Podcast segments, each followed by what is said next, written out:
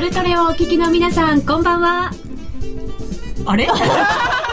真剣に見てもすいません。ちょっと。こんばんはこんばんは賛同するの忘れちゃった。難しいチャートチャート見ててちゃんと見てたら動いてるっつってみんな 今日は出演者の真剣な番組をお届けしようと思っております。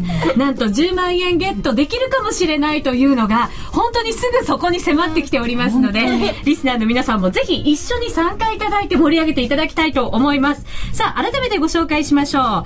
えー、夜トレミンタメファミリー大集合です。為替が誰よりも好き FX プライムの高野康則さんです。よろしくお願いしますそしてミンタメのプリンス川島博隆さんです。よろしくお願いしますそしてお笑いコンビのお二人、ブルマのミシェルと浜園美香ちゃんです。こんばんはよろしくお願いしますそしてラッキーガール高村彩乃ちゃんです。よろしくお願いしますよろしくお願いいたします。さて今週はですね、ミンタメを使ってみんなで楽しみながら FX トレードの力を身につけていきたいと思います。さらに先ほどもお伝えしましたようにうまくいくと賞金もゲットできるというナイスな企画。本当にはい。ね、素晴らしい。私たちのための企画ですよ。いや本当そうですうんこれあの出演者とか関係なくはいガチでやりますガチでやりますよ。本当にはい、勝負です。そこで今日のテーマは、ブルマ、綾乃ちゃんがレンジ予想に挑戦。一緒に目指そう優勝賞金ゲットでございま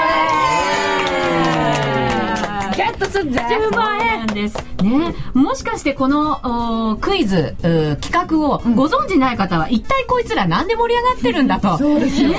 ユーストの前で、ラジオの前で思われてるかもしれません。この後詳しく、じっくりとご紹介していきたいと思いますので、ぜひ皆さん、まだ間に合います。1週間あるんです、残り。1週間あります。見てください。ユーストをご覧の方には、今10万円をお見せしております。なんと10万見た円が。ことないこんな大金本当ですか高野さん。入ってんじゃないですかこのポケットの中に2ね。回目なんですけど雑にこうあの 後ろをなんかテープで止めてあるんですよねこれこれね高野さんと私のです。共同作業の結果をですよ。落としてるしね貴重なお金ですから。大事に扱っていこうと思います。うちの先生落とさないでああそっかそっか そうですね。ゆきちさんですからね。はい。さあ、その番組の中では FX プライムの選べる廃炉をもっと楽しむためのコーナーもあります。来週の選べる廃炉を読む上でのヒント、高野さんにたっぷりといただきます。よろしくお願いいたします。えツイッターや番組ブログで、えーご意見、そしてご質問などを随時受け付けておりますので、リスナーの皆さんご協力ください。さあ、いくつかコメントいただいてます。10万はもらったおおってことは今負けないぞ、ねはい。挑戦中ですか今ウッチーさん、マフラー熱くないですか? マフラーこれね、朝でできてるんですね。マフラーねそうなんですよね。マフラーといえば川島さん、川島さんといえばマフラーなのにない。はい。今日はね、お揃いメージだったということでさっきツイッターで観客みたいに書かれ観客ですね今日はでもこの前なんかね、お店に服を買いに行ったら、フランス人はね、必ずマフラー巻いてるんだよってお店の人に言われて、フランス人だったかと思って。まずまずマフラーじゃない。ねじねじですよね。ちなみにあの昨年末にパリ行きましたけどみんなが巻いてるわけではない誤報でした。失礼いたしました。あの12月で寒かったんで僕も含めてマフラー巻いてました巻いてる人多かったですけどとりあえず川世界の中尾明ですからねで、綾乃ちゃんに読まれちゃったということで、先ほどのユーストリームの中でコメントいただいたんですね。ありがとうございます。まだまだご紹介しますから書いてくださいね。そして、ユーロ円をとりあえず利確といただきました。高野さん、ユーロ円とりあえず利確だそうです。はいじゃあ、ここからは改めて足元の相場伺っていきましょう。ユーロ円ですが、現在は112円52銭から56銭。いい感じですね緑。はい。そして、ドル円が78円29銭から31銭ということになっています。昨日の動きの後なので、今日はたっぷりと高野さんにお話を伺いたいと思っておりました。はい昨日、ギリシャの一応の支援が出ましたよね。そうですね、はいまあ昨日というかあーはい出ましええてただまあ、結構あのよくやったなという感じでよくあそこまでまとまったなという感じで、まあ、さすがサルコジさんやるなとあのメルケルさんをよく説得したんじゃないかなとは思うんですけれども、はい。まあ、結局出てきた内容としては、まあ、く詳しい内容今ここでは話しませんけれども、まあ、先送りというか問題の、まあ、時間稼ぎにしか過ぎない内容で例えばユーロ共同祭のようなですねああそれはすごいなっていう話は特になかったんですね。であのまあ、強いて言うとその、まあ、いわゆる選択的デフォルトというのも事実上認めたっていうことで。選択的デフォルトっていうのは一体どんなものなんだろうと思って。まあ、その一部一部デフォルトということですよね。だ全全部返さないっていうんじゃなくて今回で言うと21%は減その減免してで残りはまあ別のもので置き換えるっていうことなんですけど。金利を安くしてあげるとか、まあそういう意味合えー、とあいのものそっなんですかちではなくてなくてあの今、例えば私が、えー100万ユーロ分のユーロ債あユーロ債じゃなくてギリシャ債を持ってるとしたら、えー私が民間の投資家の場合は銀行の場合はそれをえーそのうちのですから21%は減らされちゃうんですけれども、残りを新しい債券と交換してくれるっていうそういうことをやるんですが、まあ、ただ、もともとデフォルトっていうのは約束を守らなかったら全部デフォルトなんですね。はい。なので本来は、ひまあ、100だったものが8年79になってしまうという意味でもデフォルトですし2年後に帰ってくるはずのものが例えば7年とか10年とかになってしまうので帰って、おあのそういう意味でもデフォルトですし、まあ、正真正銘デフォルトなんですけれども、え。であとは一番問題なのはデフォルト判定された場合に通常だとそれ銀行 ECB の担保として使えなくなるのを ECB はそれでも担保として受けるっていうことをはっきり言ってますので、はい。まあ、その意味ではその直近例えばヨーロッパの銀行がお金がこお金が足りなくて困るっていう話にはならなかったんですが、ただ、えーまあ、本当にそれでいいのっていうことなんですよね。で、今回のやり方に関しては、えーギリシャだけで他の国にはそれは適用しないっていうことも一応言ってるので一番今問題なのがその、まあ、ポルトガルとか、あのーまあ、アイルランドのようなもうすでに もうおかしくなってしまって支援をしてもらっている国はまだい,、まあ、まだいいというか、まあ、織り込み済みなんですけれども、えー、と先週来そのイタリアがかなりおかしくなっているのででイタリアをもし救済しようと思うと現状のそのシステムだとお金がもう全然足りないんですね。でそれに関しては何らその話が進んでいないので、あの近い将来またそのイタリアの話がこううん表こうなんていうんですかねこう浮上してくるとまたユーロは売られるというかあとはそのほぼそういう意味では想定内の話しか出てこなかったのであのそれこそミンタメの日記にも書きましたけれども、まあ、私の得意なあの、はい。はい。あのこれが来ますよ。もう書きますよ。マイナル、まあ、セルザファクトというね、はい。やつに、まあ、なってる、なるんじゃないかなというふうに、まあ、一昨日の日記で書いて、はい。まあ、昨日一応そのファクトが出たので、まあ、今日からは、まあ、売られていい順番かなとは思ってます。そして、米ドルですよね。はいえっ、と、債務の上限引き上げ、まあ、期限に間に合わせるためには、今日までには合意しておきたい。という話ではあったんですが、ええ。まあこれはあのなんていうんですかい急げば別にもうちょっと後でもだ多分大丈夫なんですよね。事務的な話なんで、実際のデッドライン8月2日ですから、あので週末一応全部そのなんていうんですかあの週末潰して話し合い続けるっていうふうに言ってますしあと今日記者会見の後でえーっとすみませんちょっと喉がおかしい。バーナンキさんと、それからガイトナーさんと、それからニューヨーク連議の総裁がやるっていうふうに言ってましたんで、まあ、なんか多分発表があるんだと思うんですね。で、この問題に関してはもちろんそのアメリカが万が一その、まあ、短期間にせよせよ技術的な問題にせよデフォルトっていうことになるとこれはもう本当に金融市場に大きなインパクトを与えるんですけれどもおそらくまあ、そうはならないだろうと。さすがにアメリカの議会もそこまでバカではないので、それを許すほどはあ愚かではないと思うんですけれども、はい。で今までその、まあ、ユーロの方はこうプラス材料ギリシャの問題で良くなる良くなるって言って買ってきて。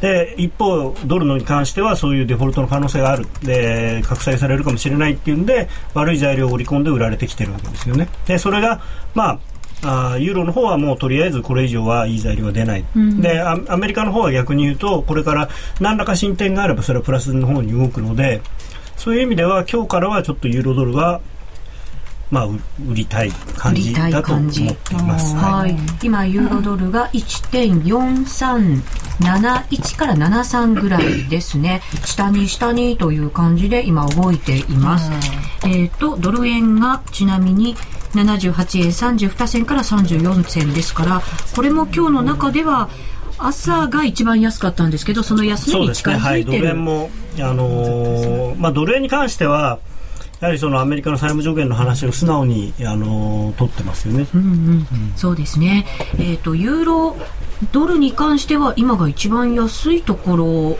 付近そうですねユーロドルもそうですねということになってますね。はい。また後ほど来週のポイントななども伺いますが、高野さん先週と同じ服って いや、でもそれは高野さんのことをちゃんとよく見てるということで。すごい高野さんのことが大好きなんだとあの思う。なんか中の T シャツ違いますね。えー最近プライムストラテジーで高野さんがどんな服装で出るか ちょっと楽しみだったりするプレッシャーですね。あの、いや、か川島さんに少し、あの、な、洋服貸してもらおうかな。だからさん、細いですよ。だいぶ。みんなでダイエットしないといけないかも。えー、高野さんはお気に入りの服、数枚持ってるはず。まさに。なんでこんなにあの、真剣な話を足元のマーケットを知ってるのに、なんかあの、洋服にみんなかぶりついてんだなっていうね。本当だね。それが面白くて私途中でなんかもう、マーケットの話よりもう笑いになっちゃって。なんかツイッターが結構高野さんの服の話いや最初にちょっといじりすぎましたね。あの、少年のような服を着てるっていうのね。長すぎてそこ床屋行ったんですか？ってコメントも書いてある。誰だろう？高野さんかな床屋行ったんですか？って書いてある。あ、でも確かに高野さん髪の毛。髪の毛切りました。はいああ、そうなんですすね。ごい。大人気ですねやっぱ高野さんのビューティーは高野さん、スタイリストつけないとじゃないっていう。いただいております。本当そうですね。ここにミンそうですよ。川島さんがスタイリストになったらいいんじゃないですか。あの、一部ご出資いただければ。あらぜひこれです手がねこれこれ10万円でね。お金です続いてはその10万円ゲットできるコーナー進めてまいりましょう。一旦 CM です。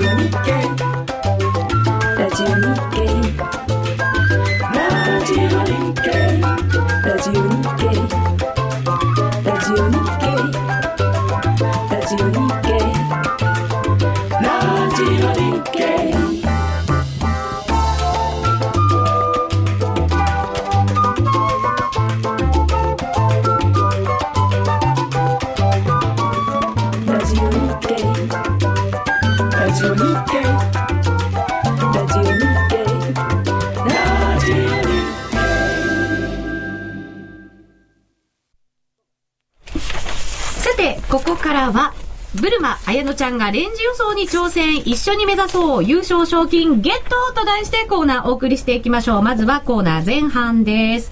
さあ、そもそも、このコンテストが一体どんなものなのか、川島さん言わないとわかりませんよね、リスナーの方々ね。そうですね。はい。なので、そもそもレンジ予想とはから入っていこうかと思います。はいはい。で、えっ、とですね、もしご覧いただける方は番組のホームページ合わせてご覧いただきたいと思います。夜トレの番組ホームページ、トップページにですね、もうリンクを貼らせていただきました。ですから、それ上から見ていっていただけると助かります。まず、そもそもレンジ予想とはのところをクリックできる方はクリックしてください。えそうすると、ミンタメのホームページに、トップページに飛ぶようになっております。で、川島さん。はいここからなんですけれど、下の方に行きますと、えっ、と、ドル円の現在の予想レンジというところがありますよね。はいこれを参考にしていただくコーナーですよね。そうですね。これをみんなで予想してもらって、一番当たった人になんと賞金が当たるっていうコンテストですね。コンテスト、はい。これは7月の頭からやってるんですよね。はい。そして終わりが？終わりが7月末だ。今月中で終わりですね。そうですよね、はい。29日金曜日の3時59分。これ朝です、はい。で終了ということになりますので終了です本当に残り1週間になりました、はいはい。1ヶ月間戦ってくださった方々、そしてまだ参加してない方々、まだまだ間に合います。あと1週間ありますので、ぜひチャレンジしていただきたいと思います。まずルールからじゃあ説明していきましょうか。はいえっ、と、ルールなんですけれども、あくまでもドル円の予想になりますね。で、4時間ではいどれぐらい動くかという予想になりますので、1日24時間ありますから、それを4時間ごとに区切っている。そうですね。はい。0時から4時から8時から12時から16時から20時からということで、1日マックスでやると6回予想ができるということになりますね。できますで、この参加いただいた方々、はい。全員に優勝賞金がゲットできるチャンスがあるわけでしょうか？そうですね。あのーみんなの外為にログインしていただいて、えー予想を投稿すると、あの、自分のポイントとして溜まっていきますんで、そのユーザーの皆さんは全部さんもうすでにそこで参加してるってことになります。はい。予想をじゃあすると、もうはい。勝手にエントリーをしてるっていうことになりますね。その通りです。はい。これ、会員じゃない方は、はい。会員じゃない方は分か？んないんで、あなたが誰なのか。そうですなので、当たっても賞金送れないんで、ええまずは会員じゃない方はぜひ会員登録していただければと思います。そもそも会員とは無料でなれますよね。はい無料ですはい。ぜひ皆さん、まずはミンタメの会員になっていただいてからというのがスタートのようでございます。はいそしてドル円の予想を、これ1回だけじゃないですよね？そうですね。あのー、1回だとまぐれがあるんで、ですね今回はあのー、10回以上という形にさせていただいてます。はい。はい10回以上。はいで、10回以上やって、平均そうですね。点。はい。その点数はどんな風に出すんですか？あのですね、あのー今ちょうどご覧、画面ご覧になっていただけるということを前提にお話しすると、えー今ドル円が78.38とかうんっていうあのレン、あのーレートだと思うんですけれども、この今、20時から24時まで、この番組終わって皆さんが寝るちょいぐらい前までですね、にどれぐらい動くかっていうのを4時間前に予想してもらってます。はい。なんで、この今の時間の予想は、ちょっと前に皆さんが投稿してもらった、うん。えーレンジになります。はい。で、その高値と安値ですね。うん。この4時間で、このぐらい上行くかな、このぐらいで止まるかなっていう高値と安値を予想していただいて、そこを4時間後、結果どうでしたっていうところで、4時間足、4時間足のローソク足の高値安値ですね。そこをどれだけ差があったかっていうので、もうぴったりだったら、あのー100点満点みたいな100ことですね。点満点。で、あとはそこから、えー何ピップスずれたか、何線ずれたかっていうところで、えーちょっとマイナスしていくっていう形になります。うん、そうするとじゃあレンジから外れちゃった場合もあるわけじゃないですか。そうですねそれはどんな風に？あのー基本絶対値で計算してるんで、ちょっと足りなくても、超えちゃっても、あの、ゴチバトルと一緒ですね。あのー一番わかりや予すい想した金額に近いうんっていうのは、もろに点数になります。なるほど。そうすると、じゃあすごく幅広に予想しとけば中に入るじゃんって思ってても、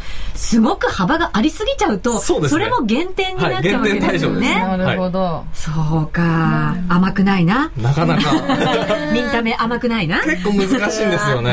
でもこれサマージャンボ当てるより全然確率はありすますごいいいこと言ったね。本当そうだと思いますよ、これ。うん本当今やってない人やった方がいいですよ。うん、はいそうなんですよね。ちなみに、優勝賞金は、浜園が今持っている10万円。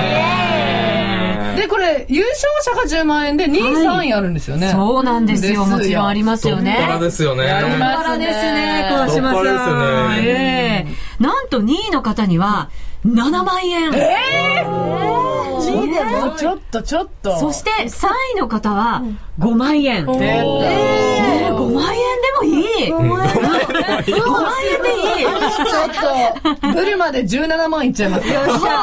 合計すると、うん、1位、2位独占。そうです。17万いっちゃおうかな。3位入っちゃうよ。でね、まだまだなんですよ、チャンスは。4位から10位までの方には、2万円。それでももらえるんだ大体普通、その辺は1000円の図書券とかそうですよ。クオカードとかね。チロルチョコとかですよね。から、2万円。チロルチョコ、チロルチョコ言うな。チロルチョコ。で、まだまだあるの。11位から20位までの方にも1万円ずつ。えー、10位以下でいや、これは。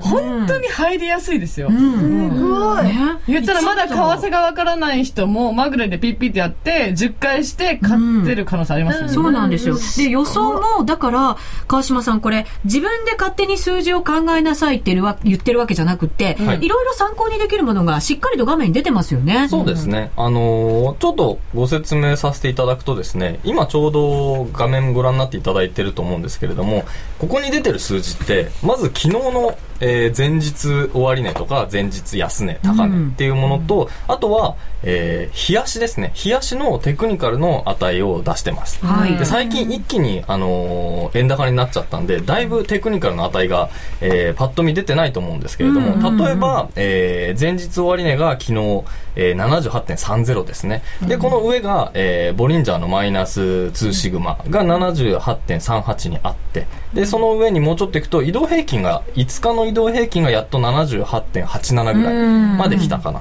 と。これ、さ今日やっと来たぐらいです、はい。今までは全然移動平均もまだまだ上の方にいてというので、だいぶ追いついてなかったんですね。78円台が少し固まってきて、でこんの辺のテクニカルが見えてきたとはい。いうふうに、えー見ていただければと思います。なるほど。参考になるデータがたっぷりとありますので、はい。本当にこう簡単、まあ、当たるかどうかは別として、参考になるこの数値を目安に入れておけば、あのそれほど難しくないですもんね。ね。クリックするだけで本当に予想ができますので、ぜひチャレンジしていただきたいと思います、高野さんこのレンジ予想をすることによって、はい。いろいろ投資に役立ついろんなこう訓練ができると思うんですよね。そうですね。あの実際にポジションを持った時にあの例えば自分でレンジの予想をしてですね、うん。それの少し外側に例えばストップロスを置くとかそのレンジ予想の、まあ、端っこに近いところにあの新しいポジションを作るエントリーのオーダーを入れたということに使えますので、ぱりあの自分で、まあ、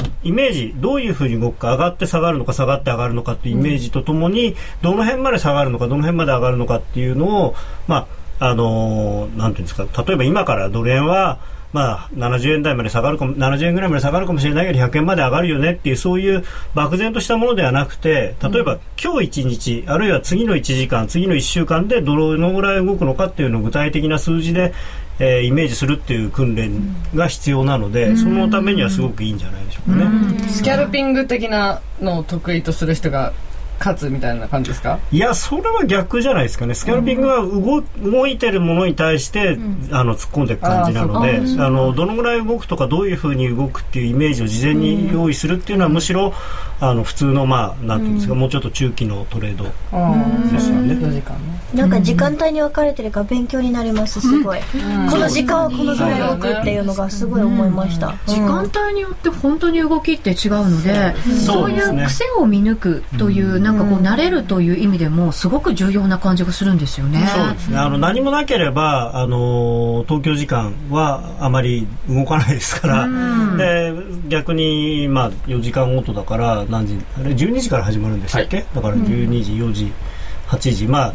昼の12時ぐらいまではあまり動かないでしょうし、まあ、夕方の4時夕方の4時から8時っていうのはロンドンの入り口のところなんで結構動くでしょうし、まあ、その次の8時12時っていうのもニューヨークが入ってくる時間なんで動きますし、でまあ、ニューヨークの引けが引け際4時から8時っていうのは多分一番普通だったら一番動かない時間なんですよね。ただ最近ちょっとレンジの端っこに来てるんでバリューが変わった途端に6時過ぎにドーンと動いたりっていう、まあ、動く時はほぼ必ず円高の方向に動くんですけど、まあ、そういう動きもあるんで、まあ、逆にそういうのを自分で予想することによってあれ？予想と違う？なんでこういうふうになったんだろうっていうこう勉強にはなると思いますね。うん確かにそうですね。しかもなんか仕掛け的な売りが、売りというかまあ、あって、結構バンと動いたりする瞬間もあるじゃないですか。掛けっていうかあの月曜の朝なんか特に危ないんですけれども、ええあのーまあ、あれはその FX の仕組みをまあ逆手に取ったというか、うん大体あの値洗いがニューヨークのクローズのところで 値洗いというかまあ評価買いが行われますので、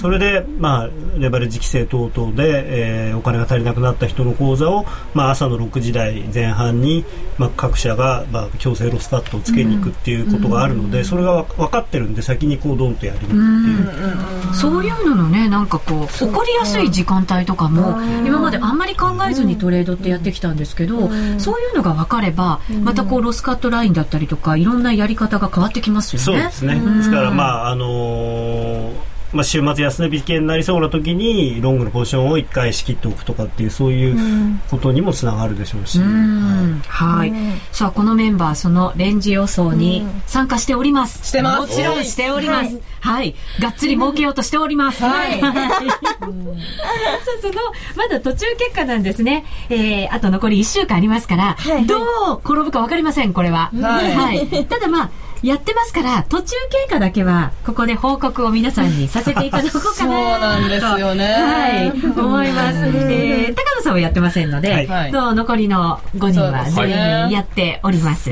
ですからまあトップから出すのもねなんかねそうですあれなんで。あこれも今順位分かってる感じですね。そうですね。まあはい。大体は把握してますよね。なんでまあ下からいきますか高野さん、い。やいやいや下からじゃあお願いしまだ決まったわけじゃないからますどねれだけも途中経過途中経過。途中だからあくまでも途中経過ですからね。そうそうそう。まだわからない。そうですそうで1す週間ありますから。そうですよ、まだ。大どんでん返しが待ってるかもしれない、じゃあうんどうぞビリから。行きましょうか、はじゃあビリからお願いします。いはい。これですねユーストリームの画面に出るようになっております、おおお出ましたね今、ち誰？ょうど出ました。えこれあやなちゃんじゃない？ちょっと文字ちっちゃくて見えないんですけど。写真的に。写真的でにはね、そうなんです。ミンタメフレンズなんで、まあこの写真見たことあるな。マジで？ちちょっみたいな。私ビリだと思ってた。ちょっと。いや本当に。これは一体、何位なんだろう。これ何私えっとあまりにも調べます調べます時間が。100 109だと思いますおでもでも最初はこれきっと1000人中109位ぐらいだろうとかって思ってて。そうですね。だいぶプラス思考ですね。プラス思考で。全然そんなにね今参加してないんで皆さんチャンスですよ。うん。チャンスですよ。あやのちゃんどうやってみて何が難しかった？私あの全然使ったことないのに今あのパッと見テクニカルのお試しあるじゃないですか。ええあれを使ってみたんですよ。初めて今回のレンジ予想で、であこれいいじゃんと思って。大まかな流れをあれで見て、であのミンタミさんから毎朝メール来るじゃないですか、あの経済指標のあれを見てこう大ななんだろう。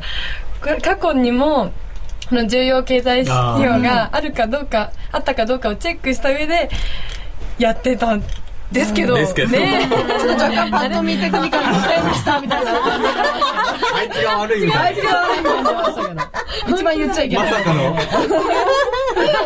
あーだからあれかもしれないけどもしかしたらそのう動く方にかけすぎたのかもしれないですね。少しこう幅広くしすぎたそう確かに、うんあのさっき言ったみたいに大きい方が、のビシバシって当てるといいんですよね。それをまあ期待して欲深かったですちょっと。なるほど。さあ、じゃあ続いては、3位。下からいきますよ。3位。あれ、はい。川島さんも入ってるから、あそ4っか。位？そうか ?4 位、お願いします。画面変わりましたでしょうか？いかがでしょうか？あ、お2ついっぺんにドンと出てますありね。がとうミシェルいっぺんにさすがコンビじゃねえかよ。喜ぶな 1位2位取らないと17万円取れないんだから下から詳しくいきますと、はいはい84位がミカちゃん。はい、ちょっとこれいいですか？私、ちょっと皆さん。言い訳言い訳言い訳します。言い訳というか、注意点皆さん。いいですか？注意点。うん。私ですね、実は、結構いい感じだったんですよ、一昨日まで。うん、うん、うん。80点出したり、90点出したり。おこれいけるなと。なってたら、あの、手入力ってあるんですよ。うん、うん、うん、うん。手入力で自分でレンジね。数字をね、何円から何はい円って大人用で。すね。そう。それをですね、大人をし大人をしてみた。大人になってみた。まあ私ちょっと1位狙おうかなと思って、うんもう、あの、1ペップスでさえ惜しいと思って、うん手入力したんですかっこいい。そしたら、78.95をうん79.95で、1円間違えてしまいまして、ってことは、全然入らなかったってことじゃないの？そのレンジの中にまるっきり？そしたら誤差100ピップスです。それで、そう、1点とかになっちゃって、いきなり順位ガーン下がって、これあの皆さんログインしてやっていただくとマイページで今、うん。あの言ってたようにどれぐらい誤差っていうのも出るんで、出ます出ます出てます結果あの自分でやった後に見見直すと、あ意外と当たってたなとか、ん。あのその辺も出ますんで、うんそうなんですよね。でもね、さっき予想した、えっ、と、4時までの回予想したので、私92点でわすごい。今から巻き返しますよ。だ来た。ぞ。1円間違ったけど。ねえ。え、ミシェル。ミシェルはどう？うん、見てるわ。ミシェルは。そうだね。前、先週やってた前、あの、ルールを守ってやってたら全然あんまり当たらなくて。あれ？なのちょっと、鷹の批判ですか？鷹の違反出ましたなのでルール変えようと思って、ちょっと変えミシェルはまだ 慎重派なので、でまだ2回しかやってないんで。まだちょっと怖いです。ミカちゃんが6回だもんね。私結構ね、もうあの、何、戦線離脱しちゃったので、あの、ミシェルのやつで2人で10万狙うの。狙おうって言ってコンビでねコンビ愛だ。コンビでどうって思って、慎重に行きたいと思います。慎重にはい。勝負ですからね残り1週間。はい。さあ次行きましょう。はい。続いてはだから2位？2位 ?2 位。うん、誰誰？誰？誰？誰？誰？おまとめて出ましたね。二つどうケイシマさんだ。はい川島さんあれ？が負けてる？負けてる？すごい、うちさん。密かに川島さんよりずっと上なんですようちさんこれ何位ですかていうか、見た目の人が2位って微妙。うちさんね39位。39位。そう。今日のお昼までに17位にいたのよ。え、じゃあ1万円賞金圏内。これ、本当皆さん、あのですね、参加者が少ないんですよ。言っちゃダメだ。あまあ思いっきりいやまあ確かにチャンスはチャンスある。だったらあれじゃない？言わない方がほら。あ、そうだ。そうそう。そっか増えちゃうちょっと、見てる人がカットで。他の人に言わないで。くださいね。生で流れてるから。ねでもねこれはね 10, 10人に1人ぐらい当たっちゃう感じですか？本当そうです。よでももうねそ40こまでじゃないですけど。そこまではないですでも結構全然今日からでも追いつけそます。う追いつけるんですよ。まあ、むしろね、ここからビジ逆に10回以上やればいいわけですから。そうそう。あの、今ランキングで、ええ。あの、今、うちさん39とか、私47、47とか出てますけど、10回やってない人あのそう、10回やってない人が結構いるんで。そうなんですあそうかまだね1回とか4回とか上から落ちてくる人もいる。そうなんですよ。対象外の人がいるわけですうね。ん、だからそれは繰り上げになりますもんね。そう。だからまず10回やることがすごい大事でそう。川島さんなんてなんと実は45回もやっててそうですよ。で平均点が75超えてるから。だから、実はすごい。本気でやったら私ね、2位ぐらい入れるんじゃないいや、本気でやってるでしょ。よね本気でやってるくせに。それ何回やるっていう上本気だと思い限は？ます上限は上限はない。です。あ、ないんだ。10以上だったら。ああ、そうなんだ。じゃあ高得点を着実に重ねて10回以上やってそこでみんなの出方を待つとかでもいいわけですよね。あこれはこのレンジだろうっていう自分が思ってる経済発表とか見ながら、うんあの、やると結構ちゃんと取れますよ。そうか経済発表のイベントもありますからね。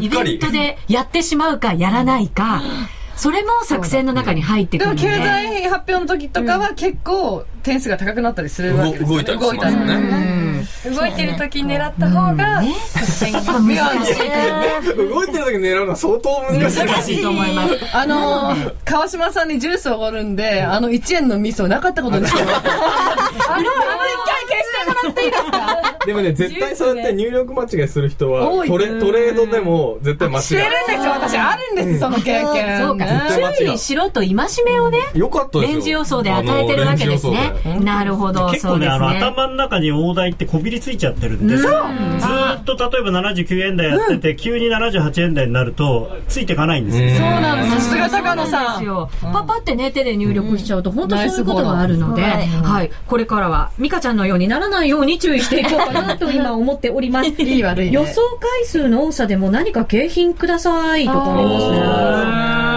確かに。うん。お、もしかしたら採用される可能性あるかも まさか、あの伝説のチロルチョコ。何かあったらチロルチョコ送っとけみたいな。そういうのよくないですよ。じゃあ、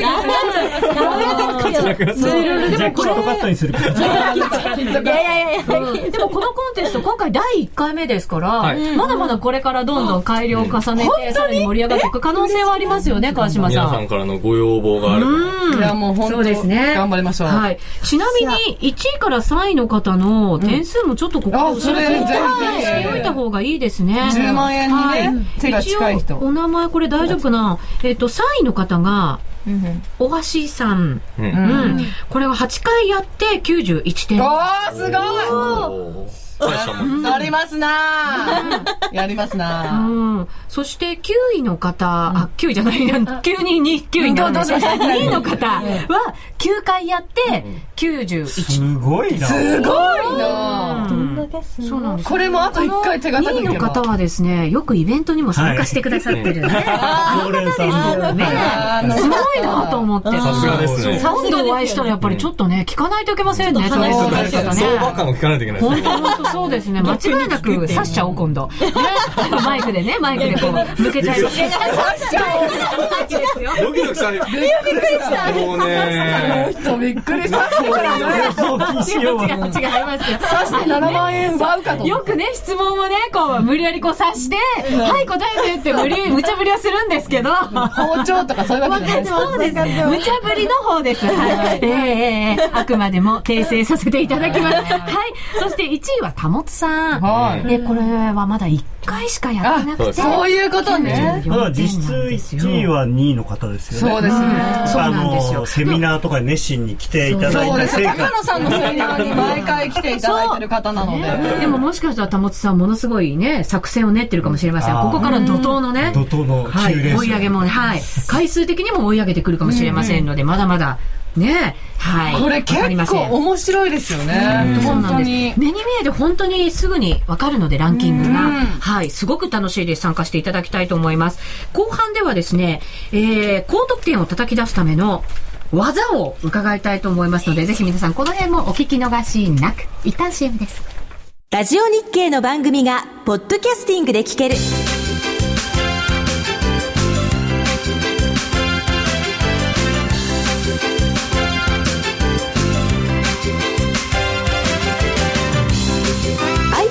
の MP3 プレイヤーでお聞きいただけるポッドキャスティングではラジオ日経のマーケット情報を中心にいくつかのオンデマンド番組を配信しています。いつでもどこでも聞けるラジオ日経。詳しくはラジオ日経のホームページをご覧ください。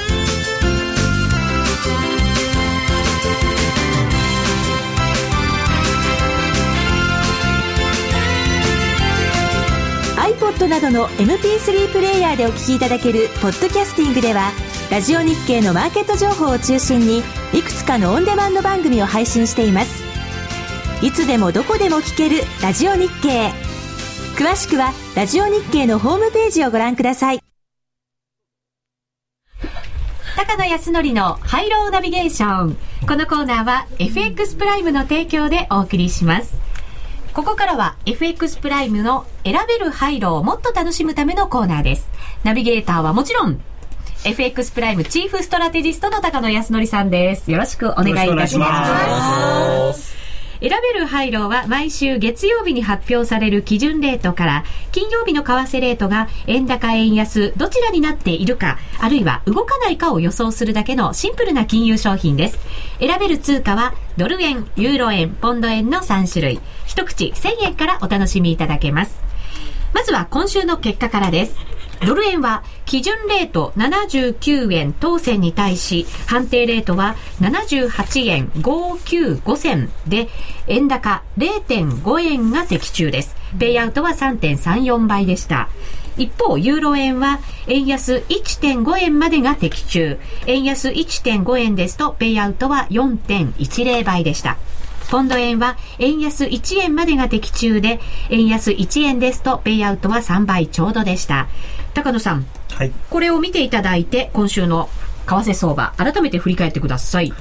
まあ、今週はとにかくあのユーロの、まあ、昨日出ました昨日というか今朝今朝方出た欧州首脳会議、まあ、これのこれに対する思惑でもう一喜一憂して、あもう上がったり下がったり上がったり下がったりがかなり繰り返されたので。要人のコメントで結構振らされた感はありましたよね。ですねでまあ、ただ、最終的にはあのまとまるだろうということで期待感が盛り上がってどんどんどんどん買われてきたんですけれども、まあ、ちょっと買いすぎじゃないかなと正直私は思ってるんですけれども、はいはい、中野さんからしたら。はいはい。でまあ、もちろんそのアメリカの債務上限枠の問題もあってそれがまあドル売りの材料になってましたから、えー比較的その材料に素直に、まあ、ユーロは、えー一応ポジティブな材料が出るだろうと、でえーアメリカの方はネガティブな材料が出るかもしれないということでこうユーロ買いドル売りが進んできたんですけれども、でまあ、全般的にドルが安くなっていることで、えードル円もかなりその売りのプレッシャーがかかってきて、まあ、ここへ来てあのーまあ、実はその個人投資家の方の円ショートだからクロス円のロングですね。ドル円あるいは OG 円ポンド円ユーロ円これのロングがかなり積み上がってきてるんで、ええ。ちょっとまあ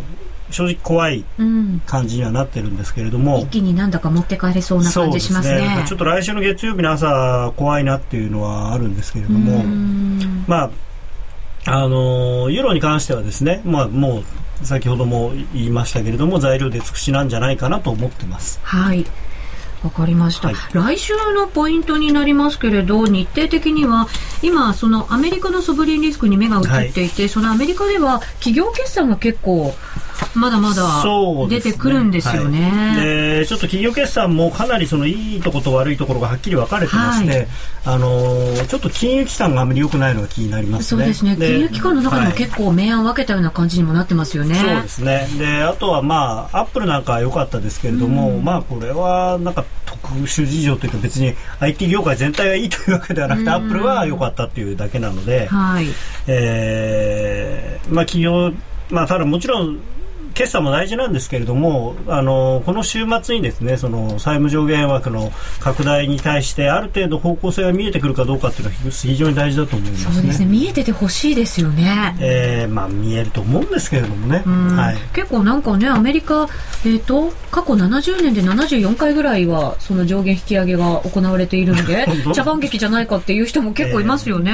まあ、そうは言っても、これはその、まあ、野党にとってはすごく大きなチャンスなので、ここでその大統領からどれだけの情報を引き出せるかっていうのが、まあ、一つのお彼らの仕事でしょうし、で逆に大統領としては、その自分の主張をどこまで通せるかっていう、その、まあ、能力が問われるところなので、まあ、あのーまあ、茶番といえば茶番なのかもしれないんですが、まあ、そういう意味では、その、S&P とかああいったその格付け会社があのどんどんどんどんその引き下げするぞ引き下げするぞっていうふうに計画を発しているのが、まあ、あれが茶番といえば茶番だと思いますね。ああっちが茶番ですか？あれがだからそのまあ共和党に対してあれプレッシャーをかけてるわけですね。そのもしその共和党が必要以上にその抵抗して万が一そういうことになったらその格付けが下がると。で、格付けが下がって世界経済がおかしくなったらそれはあなた方のせいだよっていうふうに言ってるわけじゃないですか。うんうんうん。ですからあれはまあどちらかというとそのオバマ大統領側のい意図を組んでというかですねやってるんじゃないかっていう人もいるぐらいなんですけれども。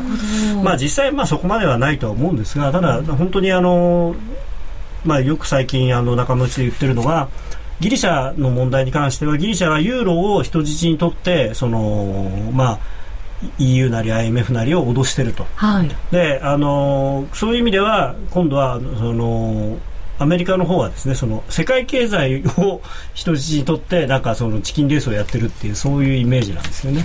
うん世界経済をはい。いい迷惑ですけどねいい迷惑ですね。本当そうですねまああの日本と中国が一番持ってるわけですからね、はいあの米債は。そうですよ、はい、ただ、米債が特に売られてないっていうのを見れば分かるように、マーケットとしては現実的にデフォルトするなんてことは今のところまだ思ってないんですよね。はいはい、まあ多分そのしない方向で決まってくるというふうに考えた方がいいわけですよね。まあさすがにこれはないと思いますね。あの、ただ、もちろん FRB とかはその万が一そうなった時のためにいろんな準備をしてるんですけれども、ただ、まあ、それは当然その彼らのし職務としてやってるだけであって実際そうなると思ってやってるわけではないと思いますけれどもね。でさせようと思ってるわけでもないですしね。あーもちろんその共和党側もですねアメリカにデフォルトをさせようなんてことは思ってないでしょうし、そそういうなんていうんですかそれは完全にもしそれをするというようなその無責任な態態度を取るような政党が二大政党として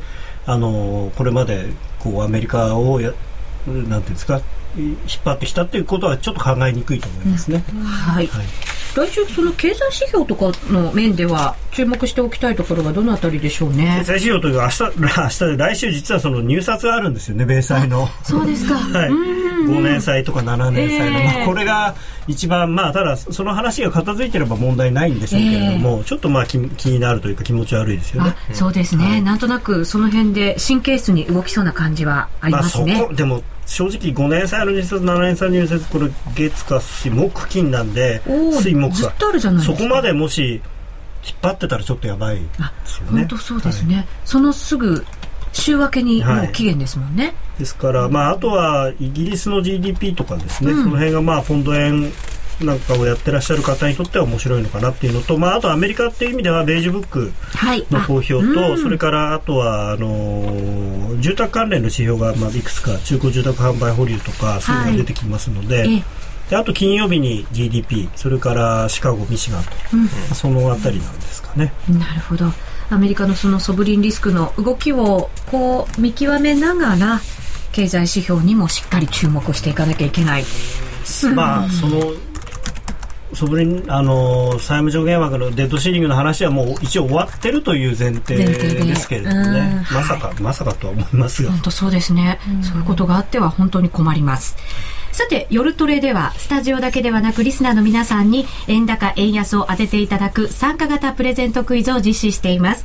商品はというと番組オリジナルチロルチョコライトム10個入れパックイエーイ夢の、夢のチロルチョコ。これ皆さん欲しいですか？これでもだ誰が入ってるかわかんないんですよねランランダム10個なんですよねあの、その写真を載せました。えっと、全部で、ね、6種類あるんです。はい。なので、ランダムで入ってます。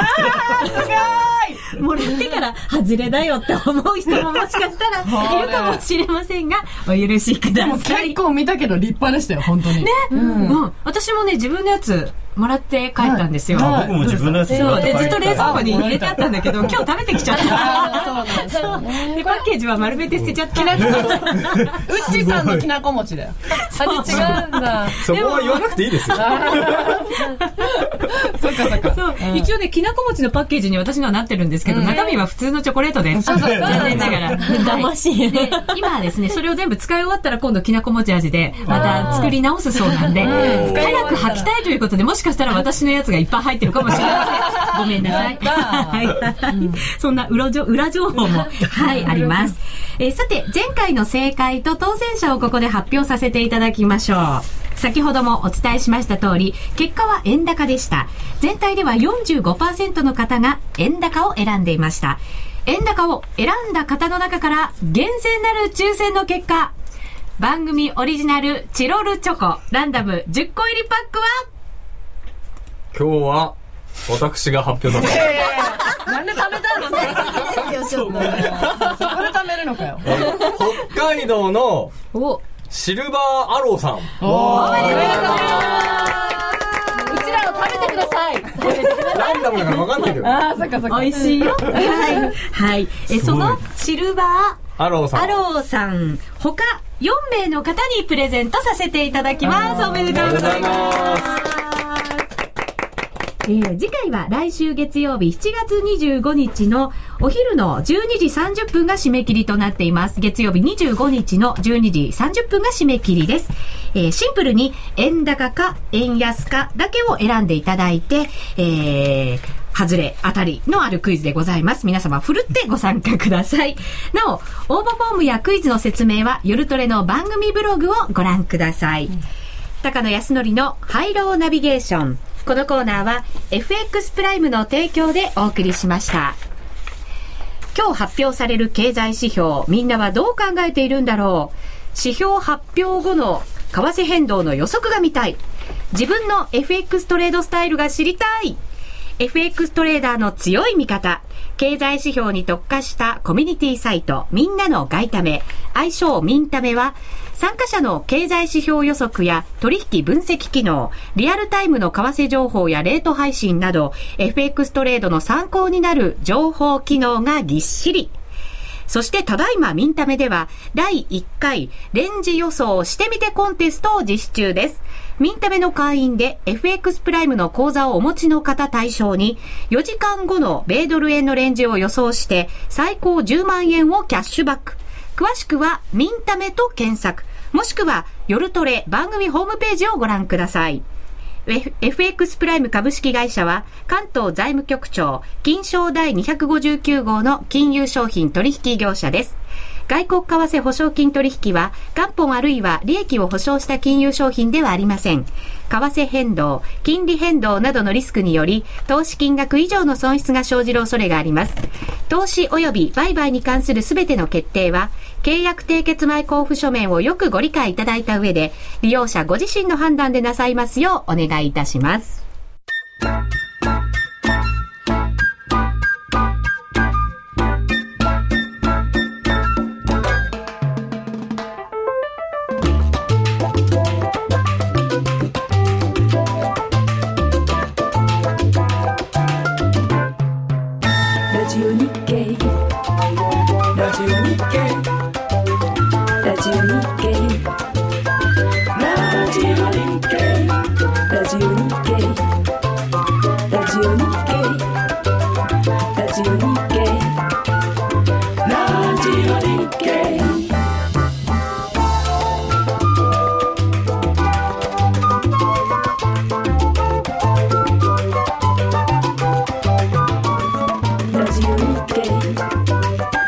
ジオ日経ラジオ日経ラジオ日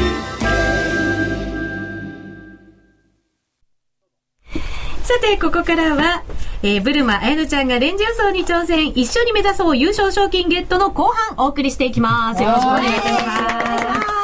ここからが重要ですよ、今日の肝。はいうん。勝つために、どんな風にしていったらいいのかのツボをですね、はいコツをですね、はい、ツボ、コツ。はい、いろんなものを教えていただこうと思います。そうそうあやのちゃん、今のツボは突っ込んでよかったよ。大丈夫よ。もうちょっとツボじゃねえだろ、つって。コツだろ、つって。もう勝てるためのね、技を全部ここでゲットして今日は帰ろうと思います。お願いしますはい。まずは、表技、高野さん担当で。はい。はい、中野さんお願いします。お願いしますまずは正当法でどんな風に予想していったらいいのか。はいうん。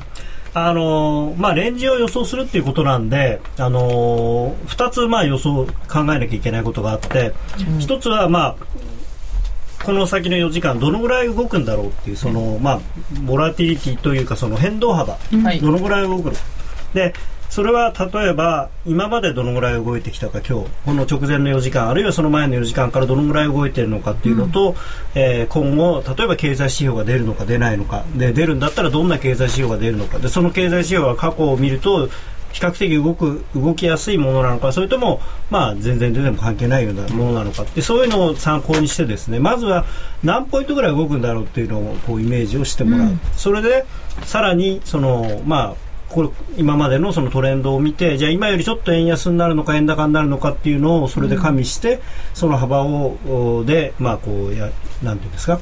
あのやれば大体いい感じの予想はできるんじゃないかなと思いますね。なるほど、経済指標のボラティリティといえばミンタメじゃないですか、川島さん。まさに。ね、はい。経済指標で、全部揃ってますね。本当そうですよ。シート。